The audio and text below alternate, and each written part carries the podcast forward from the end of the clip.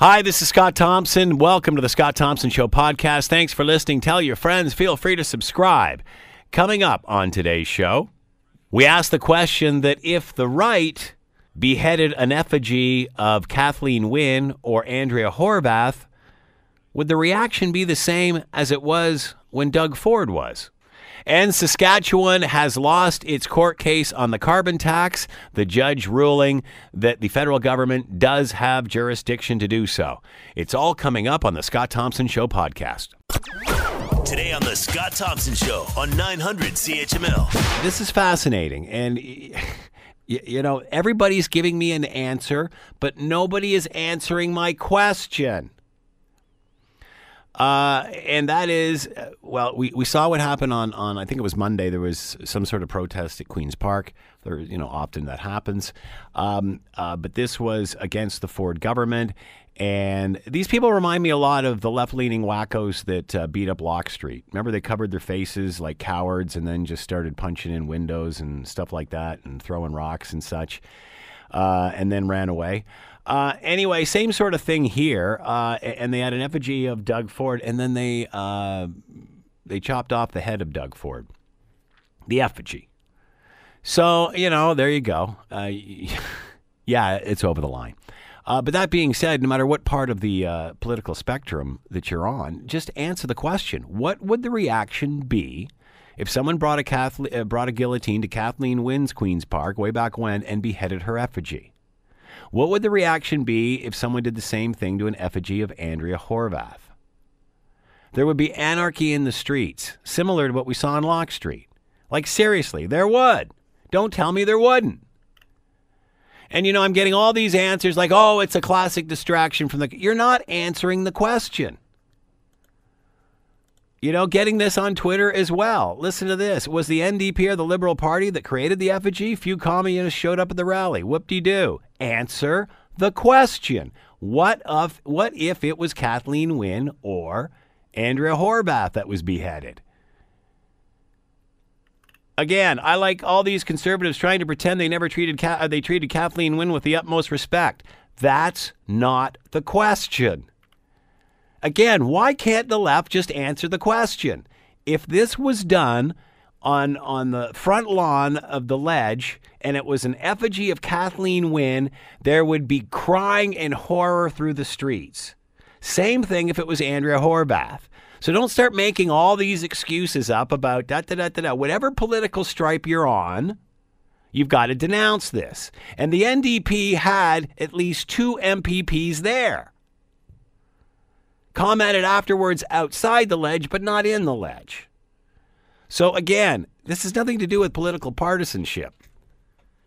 It's wrong. It's crossed the line. And it seems there's a double standard here because when the right does it, they get shot on. When the left does it, everybody makes it. Oh, it's not as if they don't do it to us. It's like watching a kid fight in a sandbox. Just admit you're wrong and move on. Because this is wrong. And those that want to giggle, whatever, once you get past that, imagine if they had done it to the past premier. Imagine if it was an Andrea Horwath effigy and they chopped the head off of that. Oh my goodness, we'd be screaming from here to eternity. Uh, I'm thinking, anyway, maybe I'm wrong. Uh, towards the latter part of her her term, nobody really liked Kathleen Wynne, so maybe you know,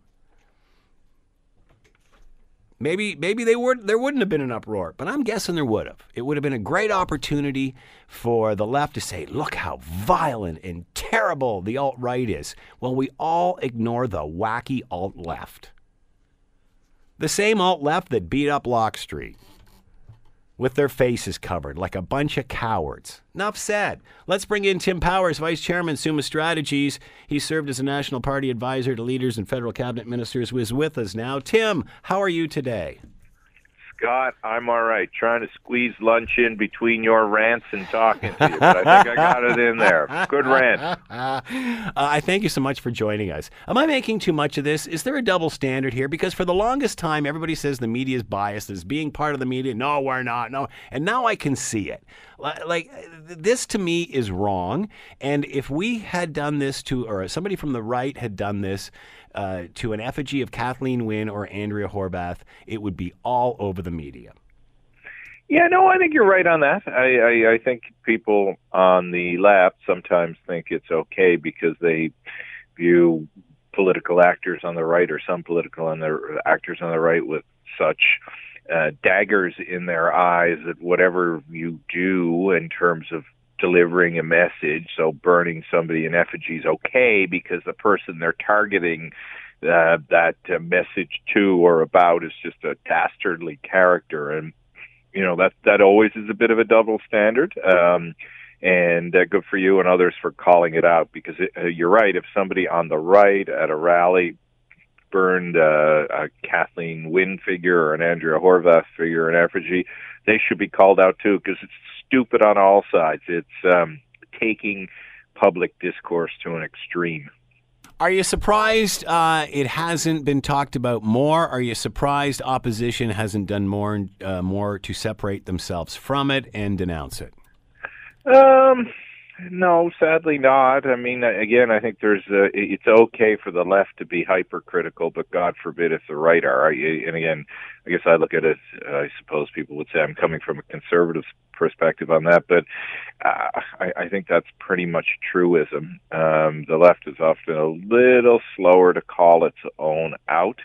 Uh, and they should, because that sort of stuff is is not right. It's almost a sanctimony based approach to things, right? If we're speaking to it from a so-called progressive side, then uh, that that allows you latitude that somebody on the right or far right wouldn't be given. How so, does yeah, that? Why is that? How does that happen? What you know, be, because the left view themselves as looking more after society, they can then abuse it. Yes. What? Why is it?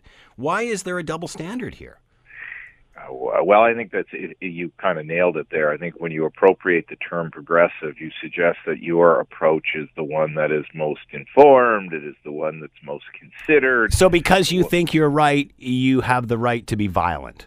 Yeah, it's you know it's a whole issue of virtue signaling as well too, right? It uh, it's about signaling a pattern of behavior or a, a way of living that you believe to be right, and you may be right, but you dismiss others in the in the process of doing that, and that's often where people also get frustrated with progressives and the left. That's when when they run out of steam because it can look like uh, you know it, it it it is a is a is as I used earlier a sanctimonious approach to things. Uh, how does the public see this? How does the public view this? Yeah, I think the public sees it. I think the people who aren't, you know, partisan, the daily partisans see it, and they get turned off by it. I, there's lots of research. Look at a debate like climate change to say you know the broad public gets sick of the name calling. You know, if you are against um, carbon pricing, uh, then you appropriate the term carbon tax and you go hard and you talk about how people don't understand. It's a price on everything. If you're for climate uh, remediation proposals and prices, then uh, shame on the other side for not getting all that. And there's a whole swath of people in the middle who get fed up with it all and say, all right, great, we get the labels what are we going to do about this and how do we manage it? So that tends to be what happens in these debates. But there were lots of people back in the end of Kathleen Wynne's uh, last term. There were lots of people that were upset with her. I mean, my goodness, they got obliterated. They didn't even get, uh, gain official party status. But it didn't get to this point. No, um, but I think part of that is um, she tried to be at least create the image of being a, more of a conciliator, where the, the current premier is happy to be more of a scrapper. Uh, right. And I think, you know, the disposition you bring forward will elicit a certain response. So I, I don't think Doug Ford will be all that upset. He'll probably take it as a badge of honor that somebody was uh, was burning him in effigy, and he will use that to motivate his own forces and say, "Look, look to the the, the, the low places they will go to to try and take me down." As you said, burning an effigy, uh, there's nothing new there. We've seen political discourse and demonstrations. Don't all- you get burned every week in Hamilton Oh. anyway, Scott, when you piss somebody off? Isn't that what No, happens? it's usually when I get home. um, uh, this happens all the time in politics. It's it's nothing new. There's the balloon of Donald Trump in the diapers and the, as the baby and whatever. But once you start bringing a guillotine onto the you know into the set, I mean, I mean, is that not taking it like one step too yeah, far? well, I mean, you're basically are you inciting violence? Yeah, you're saying violence is acceptable, right? And gee, you only need look around the world these days to know it's not that difficult to incite violence. There's lots of channels and tubes to to do that with. So you got to be a bit responsible. And then you bemoan the fact that there've been violent actions. But if you say it's okay in your own circumstances, well, shame on you, right? You're encouraging it. So, uh, what should the PC's reaction be? What should Ford's reaction be to this? I think he's, you know, probably, as I said, he'll probably take it in stride. And I think having some of the comments that we're having, having others perhaps come out and say, you know, this is not the way to go about things. Um, I don't think you want to show perception of too much weakness because he plays off that uh, strongman caricature of his that that many people like. But I, I I think somebody in that government's got to call it out. Uh, will the left clean up its act? Will the NDP separate themselves from these sorts of people? It's like funny. It's like whenever there's a progressive conservative uh, or a conservative rally and someone in a yellow vest shows up, I mean, my God, everybody can't wait to focus in on that. But gee whiz, when a couple of wacko communists show up with a guillotine at an NDP leader, uh, at an NDP type uh, or a left rally, I shouldn't say it's an NDP rally, at a left rally, then then uh, it's okay. They should call it out too, right? I, I think what's good for the goose is good for the gander, to use an old uh, Yep. old phrase, and uh, and uh, and and they should be called out if they don't call it out when they start criticizing uh, conservative leaders for, as you say, ha intermingling accidentally or deliberately with ye- yellow vested or swastika wearing uh, individuals. Uh, is this any different or worse than NDP supporters carrying signs that say F the police? I think it takes it to another level, right? I mean, I have a great uh, felicity with that F word myself, and probably shouldn't use it sometimes. But it's it's it's a word. Words matter, of course. But when you bring out a you know a guillotine, you're taking it a step further. It doesn't excuse the other one, but I think the gravity is is weightier with the guillotine. Uh, what about an OPP investigation into this? Is this warranted? Uh, maybe, um, but but only if it's going to bring about some remedy, right? I, I think as we're doing, and as I hope will happen in other places, people will will call it out and say, "Hey, you know, I don't even know what point you were trying to make because you ruined the point you were trying to make because you went too far and went personally offensively." Uh, after somebody, and that took away any legitimacy of weight of argument you had about the policy you were fro- you were supposed to be protesting. So I think calling it out, I think it's like anything else. You got to call all these things out when they happen, and and the people in those own groups need to do it too. You know, you remember that from some of the the big international meetings we had here when all the professional protesters would, uh, you know, the G20, the G, you, you guys had lots of rackets when the G20 was in Toronto around your way and uh, you, you, do you remember the key significant issues uh, of of that uh, of that time? It's hard to. I think it was uh, inequality, but you know it was hard to have a proper debate about inequality when you basically had mini riots in the streets. Are you surprised we're not talking about this more? No, I mean it kind of becomes a fad thing. I, I think we accept the more exuberant and inappropriate forms of of protest and just uh, assume they're a fact of life. And uh, uh, and again, maybe that's a bad thing uh, because that uh, does encourage people to behave badly. Would the media would this be getting more exposure if it was a Kathleen Wynne effigy? It- or- I, I believe so. Yeah, I look. I, I believe if it were a female political figure, um, there would be more exposure. Um, certainly, there's a double standard. It, it can be around uh, protests where symbolism of around gender-based violence is focused more on males than it is on females. I think when it is focused on females, it gets more attention. Equal, you know, both are horrendous and both should be called out. Uh, can't let you go without asking you your thoughts on the Prime Minister meeting Jason Kenney the other day and any outcome uh, outcome of, of Wish that. I was in there. yeah, wouldn't you like to be a fly on that wall? Well, in fairness, they've known each other for a while because uh, Jason Kenney was, of course, here as a federal MP, and the Prime Minister's been an MP since 2013. And the Prime Minister was his critic at one point when he was immigration, and uh, Jason Kenney had some unflattering comments. So you know, I think for the first meeting, it, it, probably at least the public optics of it went well enough. They both have to, at least in in word, uh, say they're committed to trying to find common purpose. Um, uh, I think you know Kenney is is following the mold of Ford a little bit, getting out early on the key issues, which is important for his domestic political audience test is going to be over the next sort of month or, or so uh, as we head into June. What starts to happen with carbon pricing from an Alberta perspective, Bill C69, which Kenney is fully opposed to, and uh, the pipeline. Uh, I can't see that there won't be conflict um, because there's benefit politically for each in conflict, uh, but is there benefiting for Canadians in that uh, conflict going on? Those two of those figures. You're going to have to figure that out. Can we go into the next election election with the pipeline stalled the way it is, or will there have to be some movement either way before we hit the, the election? I I think we will go into the next election with the pipeline stalled the way it is because the election is going to be called in early September. So I don't think we're going to have massive construction between now and then. Um, and I think you know there might be some gamesmanship on the prime minister. On each side, there's some benefit in the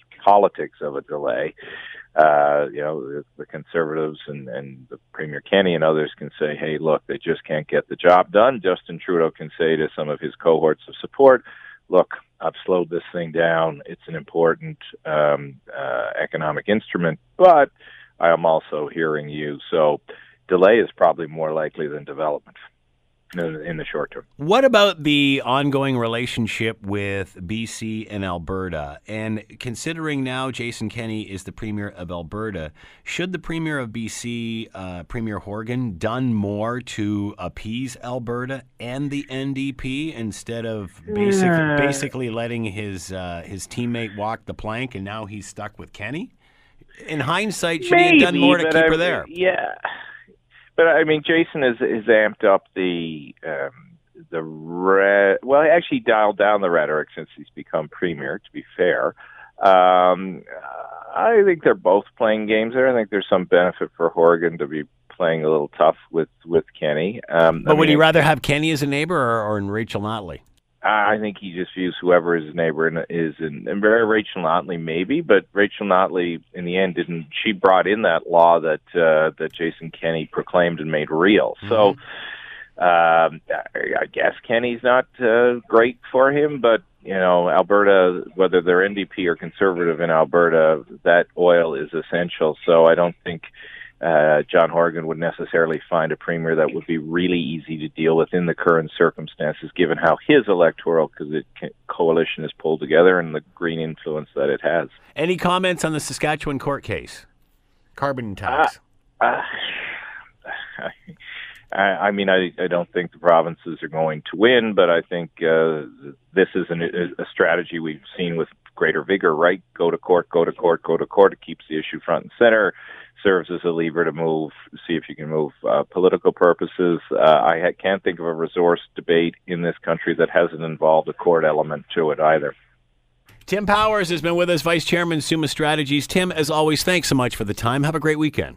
You too, Scott. Bye.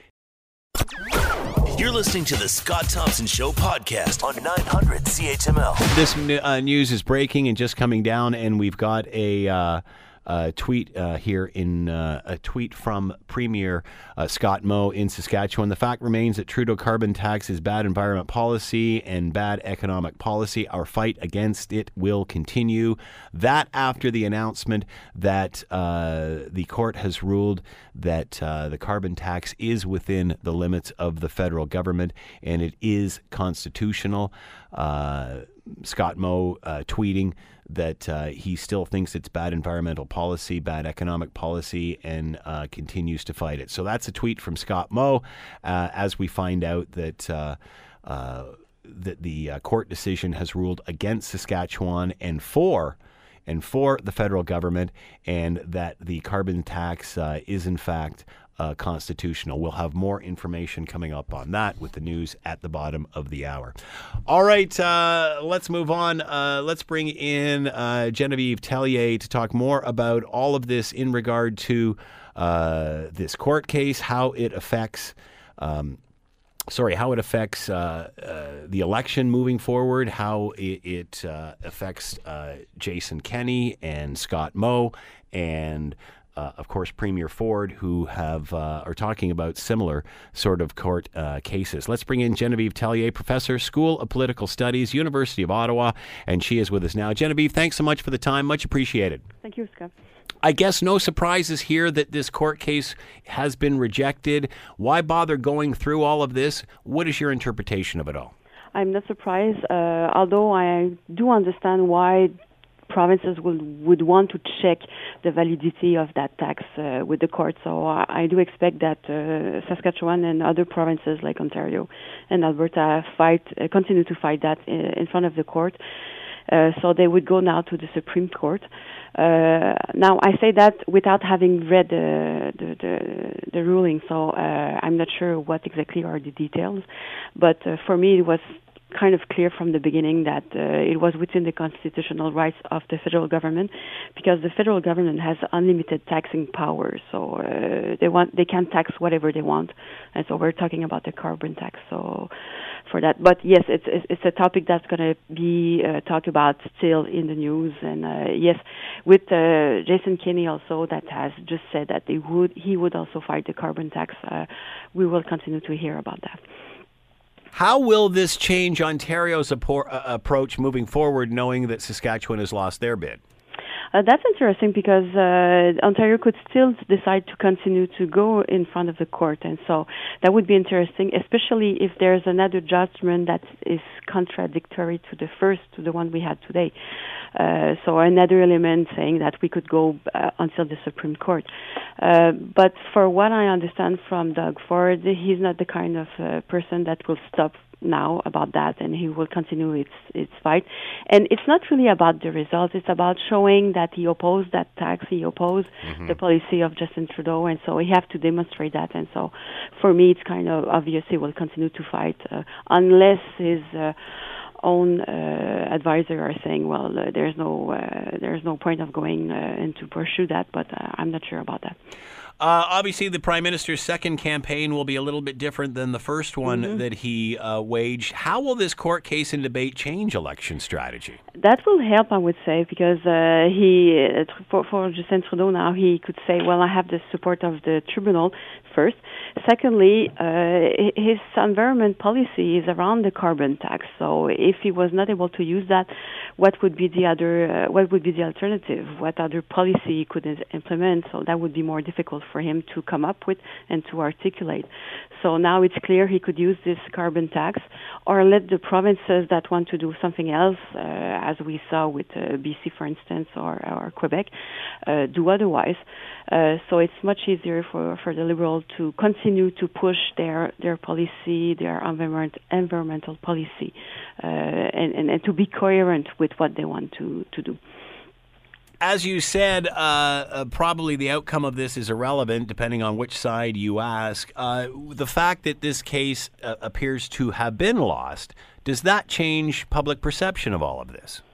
Yes, maybe because um, it, it, wasn't sure. Yes, uh, each time you could um, doubt about the validity of a policy, about how right a government is is about pursuing a certain uh, a certain goal or using a certain mechanism, uh, then you have doubt in, in the mind of uh, some. And so having the court come up and say, well, yes, this is right, this is possible, it could help some voters to think, okay, uh, the federal government is right on that. And frankly, um, I think the liberal government would is kind of pleased because at least they have one good news now because you know it has not been very good for them for the last months. And so now that they have the tribunal saying, well, we are on your side, uh, that may be a relief for the federal government and also for some voters, it may make things a bit clearer in their mind about all the issues because it's a complex file. There are many issues with that. So that's one hurdle that we could say that's. Will the prime minister's position on uh, on on moving the pipeline forward? Will, will, we get any movement forward on the pipeline prior to the election, or do you think he'll keep it on hold till after the election? Is that a good idea? Uh, well, we were told, I think last week we were told that the final decision will be announced in June, and a few days later uh, we were told that that may not be the case. And so it seems that the federal government, the cabinet, is currently uncertain about what course of action to, to, to take. And we heard also that there are some debates within cabinet. I'm not sure if that's the case, but we have been hearing some rumors about that. And so I would guess there are some strong debates, and there is a kind of a conflict here or a fight going on in the sense that the Justin Trudeau wants at the same time to show that he can join both the economy and the protection of the environment together and then push the pipeline. But at the same time, uh, we could guess that the next federal election will be a lot on the environment front. And so by showing that you've just bought a pipeline, that could show bad for, uh, in the view of many voters. So I'm sh- pretty sure that the, that the liberals are not very uh, are uneasy about that. They're still not sure about what course of action to do. Normally, in those situations, the best course of action to do is to take a decision right away. And so, uh, take this decision now and hope that people will forget until the next election. But it's an important file, so I'm not sure that people will forget that that much. Genevieve Tellier has been with us, professor, School of uh, Political Studies, University of Ottawa. Genevieve, thank you so much for the time and insight. Much appreciated. You're welcome. Let's bring in Peter Graefe, of course, political science professor, at McMaster University. He is with us now. Peter, thanks for the time. Much appreciated. You're welcome. I guess no surprises for you uh, or for the rest of us in regard to the decision on this case. Where does this leave this debate? Well, I mean, we still have uh, a case uh, coming out of Ontario that was heard uh, just recently. Uh, Manitoba is planning to bring a case forward. So, I mean, in the short term, it means that the carbon tax uh, stays. Uh, I think Trudeau goes ahead with his plans, and uh, no doubt Saskatchewan will appeal to the Supreme Court, which may wait to see what happens in the other two cases to see if really there's a great degree of consensus, or there's some disagreement about the powers of the federal government, which would which would demand a further appeal and decision by the Supreme Court to settle it. So the other cases in the other provinces could be could affect the Supreme Court decision. Because my next question was going to be the fact that Saskatchewan didn't win in this bid. Does that change Ontario or Manitoba's position? Does that weaken theirs? Uh, I suspect it does. I mean, I haven't uh, read the uh, the actual verdict. I mean, by the time Manitoba hears their case, uh, you know, the case law uh, from what was decided in this uh, case will be brought forward, no doubt, by uh, uh, the federal government in in uh, their part of the case. So, uh, you know, these things have an impact, but uh, it's not unusual to see a situation where several provinces challenge the federal government separately, and then the Supreme Court has to find a way of sorting through the slightly different reasoning found in the different provincial judgments. How does this change the Prime Minister's strategy going into the next election? Obviously, he met with Alberta Premier Jason Kenney yesterday. Uh, we've chatted on this show many times, long before this happened, or even, well, long before the SNC Lavalin uh, situation happened. Uh, what strategy the Prime Minister was t- going to take going into uh, the next election, uh, over and above the SNC Lavalin case and, and, and, what happened with that and, and Jody Wilson Raybould and such. Um, how much is how much is are these cases and the blue wave that we seem to be seeing in parts of Canada? How does that change the prime minister's election election strategy this time out? Well, I mean, I think uh, winning this case is useful because uh, the prime minister can go forward and say, "Here's the plan. Here's the checks you're getting back in the mail," uh, and he doesn't have to uh, defend it on the on the basis of whether or not it's constitutional um, or that he's somehow doing something that was improper for the federal government. So he gets to stand and, and or fall based on the case itself. Uh, you know, and the provinces, likewise, they can oppose it, uh, and a number of them will because they will feel themselves closer to Andrew Scheer, or they prefer to have an Andrew Scheer government than, than the Trudeau one. But uh, you know, I think it, it means they have to play their cards a bit more on table rather than simply saying the federal government doesn't have the power to do this. It actually have to say that this is uh, bad policy. So I mean, I think it, it does simplify it a bit going into the next election. I mean, the presence of uh, you know conservative provincial premiers, uh, I think, does make things a bit harder for Trudeau. Uh, when he puts forward ideas of what he wants to do if he's reelected, many of those will rely on cooperation of the provinces, and I think people will say, "Wait a second, the, the provinces aren't buying in to a number of these other strategies that you're putting forward." Uh, on the other hand, to the extent that some of those provinces, uh, you know, any government uh, that's in place has to make some unpopular choices, and those unpopular choices are now more likely to reflect onto uh, Andrew Scheer than onto Justin Trudeau. And so, for instance, in Ontario, if people are upset with what's happening at Queen's Park, uh, they may have a more critical look at Andrew Scheer than they would have had had we still had uh, a Liberal government sitting there, and, and, and it may be that uh, people would have judged the Conservatives federally a bit differently as a result. Uh, Premier of Alberta Jason Kenney met with uh, the Prime Minister yesterday. Um, how much leverage ju- does Jason Kenney have here? Uh, well, I mean, not really a great deal. There aren't that many seats that Trudeau thinks he's going to win in Alberta, and whether Kenney's on side or not on side, I don't think it will make much difference for his electoral prospects. Uh, is that is that the way that Trudeau will view this? Is that you know we got bigger, we got more numbers, bigger numbers out here, so we don't care what you guys are thinking? Uh, well, I don't think that he doesn't care what he's thinking, but he realizes what his political leverage is. I mean, I think Jason Kenney's in the more difficult situation because ultimately he wants a pipeline. Uh, he recognizes for the federal government to go ahead with the approvals, they aren't going to do that if he's ripping a shred off the, the prime minister, or strip off the prime minister every second day uh, or refusing to uh, act within the context of uh, uh, the the federal government's idea that there's a trade-off between you know pipeline and accepting carbon pricing, and we've seen uh, Jason Kenney decide to uh, fight with British Columbia since becoming the, the premier, but actually to begin to walk back some of his opposition to the carbon tax and beginning to say, well, maybe the federal tax is better than. Former Premier Notley's made an Alberta plan, and so you know we're seeing a bit of movement around that. I think the other thing, of course, is that uh, Jason Kenney realizes that the current Canadian plan involves places like Ontario uh, cutting well below uh, the overall target to open up space where Alberta can continue to expand certain uh, emissions related to expanding the, the, the oil sands and that's in direct contradiction with what uh, Rob, uh, Doug Ford is saying as Premier of Ontario, which is to say essentially Ontario has done its share, and now it's up to the other provinces. And so, mm. again, I think you know Kenney probably sees that he has some interest in in ensuring that the federal government goes forward with its plan, because that means uh, you know Trudeau's fighting with Doug Ford.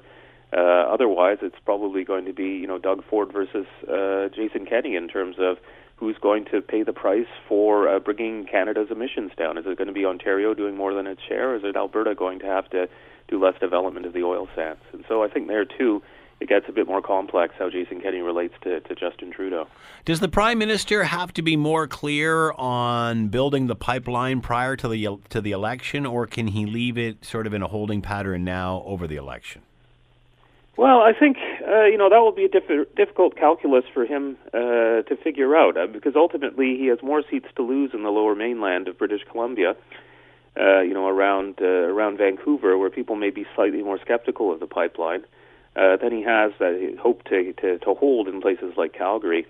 So, you know, from a purely uh, political calculus, uh, you know, if it was about a matter of timing it, he might have an interest to wait uh, into the new year except, I think, on a, a pan Canadian basis, uh, the vision of his competence and stewardship of the uh, of the national economy is tied a bit more closely to getting the getting some sort of pipeline done. So I think it will be a difficult trade-off in terms of how much he would lose in terms of his national uh, image versus some more specific seats that are probably more tied in, in waiting a bit longer to announce any kind of approvals. How will voters react to this decision? Is this too deep in the weeds politically for Canadians to be aware of what what Saskatchewan's doing in court today? Uh, yeah, I mean, I think ultimately the court decision was not about whether the carbon tax is a good or bad thing, or it's the right way to go or not, and that I think is how most Canadians are approaching it. You know, mm. do they do they want to see uh, our response to the the challenge of climate change framed around the idea that we should tax carbon and uh, do it in this manner, where uh, you know we have the rebates and so you know that very complicated Canadian scheme, which I guess most people don't get, but still they get a sense of whether that's the way forward. Um, you know, whether it's a federal government responsibility, whether under the Constitution the federal government can bring it in, is probably pretty secondary for to, to, to people's thoughts about it. Uh, what do you think the election campaign is going to be like between now and then? Well, uh, I don't have the crystal ball. Uh, I mean, I think we've seen since uh, we've seen the dying down of the whole SNC Lavalin thing. Things have been very quiet in uh, in in federal politics. Uh, so I think uh, we really going over the summer are going to see on the one hand, I think people asking much more. Well, what is Andrew Scheer and what does he stand for? Because he still hasn't really a clear sense of what the alternative platform is going to be. And I think similarly, the Liberals uh, didn't get much chance to roll out their budget because they were consumed with the SNC Lavalin uh, question. I think also they didn't want to put everything in the budget. They wanted to be able to announce a, a number of those things over the summer. So I think in the coming months we'll probably have, you know, maybe less confrontational politics between the parties and more uh, Canadians, you know, looking to see well what are they actually going to be rolling out for the next election. All right, Professor of Political Science Peter Graefe has been with us from McMaster University. Peter, as always, thanks so much for the time. Have a great weekend. And you too. You're listening to the Scott Thompson Show podcast on 900 CHML. This week it was revealed that tobacco products in Canada, as of February, I believe, must be sold in brown packages, devoid of any logos or graphics or any of that sort of thing. To talk more about all of this, Les Hagen is with us of Action on Smoking and Health and is with us now. Les, thanks for the time. Much appreciated. Thanks for having me, Uh, what is uh, Action on Smoking and Health? Tell us about the organization. Well, ASH is Western Canada's leading tobacco control organization. We've been around for about 40 years, headquartered in Edmonton, and uh, working in Alberta and beyond to reduce and prevent tobacco use in Canada.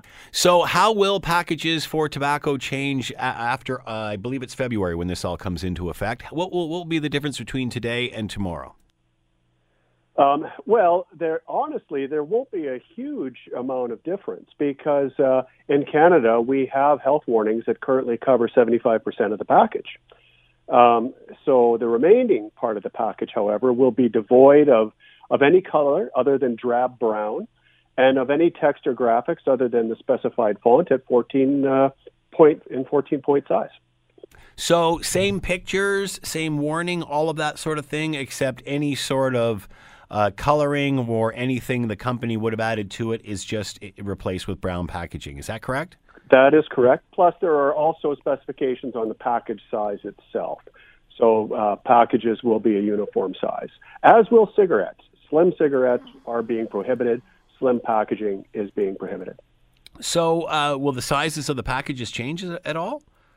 Um, yeah, there is a there is a range of sizes that are stipulated in the uh, in the legislation, and then within the next two or three years, uh, they will the packages will go back to the old slide and shell packaging, um, and that is to give more more surface area uh, for a health warning and, and as well as an internal inside health warning. Does this sort of uh, strategy work? Yes, it does. I'm glad you asked. And in fact, Australia was the first country in the world to implement plain packaging a few years ago.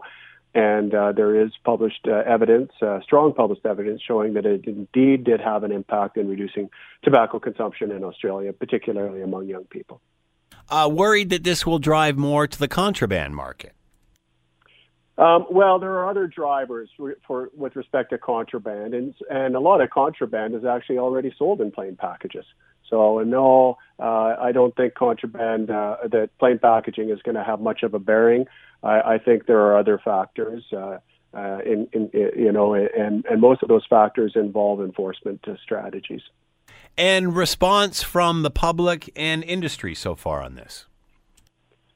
Well, uh, the public, uh, not much really, and I wouldn't expect much because uh, it really, with with the big health warnings, the changes aren't as dramatic as they have been elsewhere. Um, so uh, you know, remains to be seen uh, what the what the reaction will be. Uh, it's definitely a step forward. It's a huge victory for public health, and we we will take it.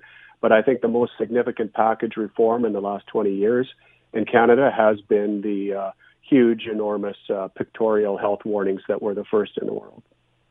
Uh, your thoughts, uh, this is a little off topic, but I've heard some chatter of this. Your thoughts on cannabis retail sales. Is there a double standard? Now, I know obviously there's many that will say that cigarettes are far more harmful for you than what cannabis is, but your thoughts on the way it is being rolled out?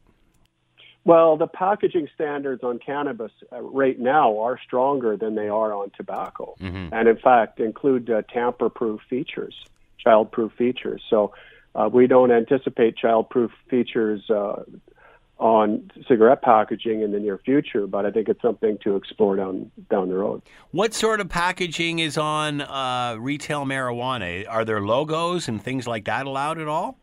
Uh, colors yeah, or, are, or uh, anything like that? logos and some brand elements are allowed, but uh, but the restrictions currently are, are it is more stringent than tobacco uh, tobacco packaging will be more stringent than cannabis with the new rules, with the exception of tamper-proof packaging. So the tobacco industry really can't look to the cannabis industry and say that they're getting some sort of uh, break here.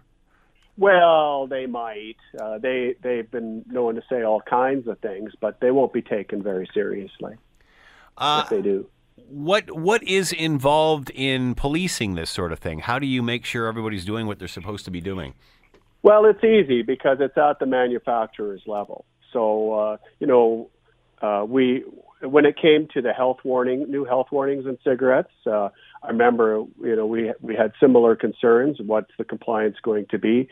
But when it comes down to a handful of manufacturers, it's actually pretty easy to enforce package reforms. How much of a difference do you think this is going to make? Any projections?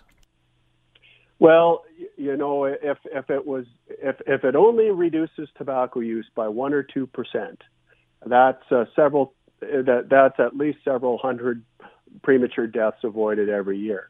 However, I, I suspect it's going to be higher than that based upon what we're seeing in Australia and elsewhere.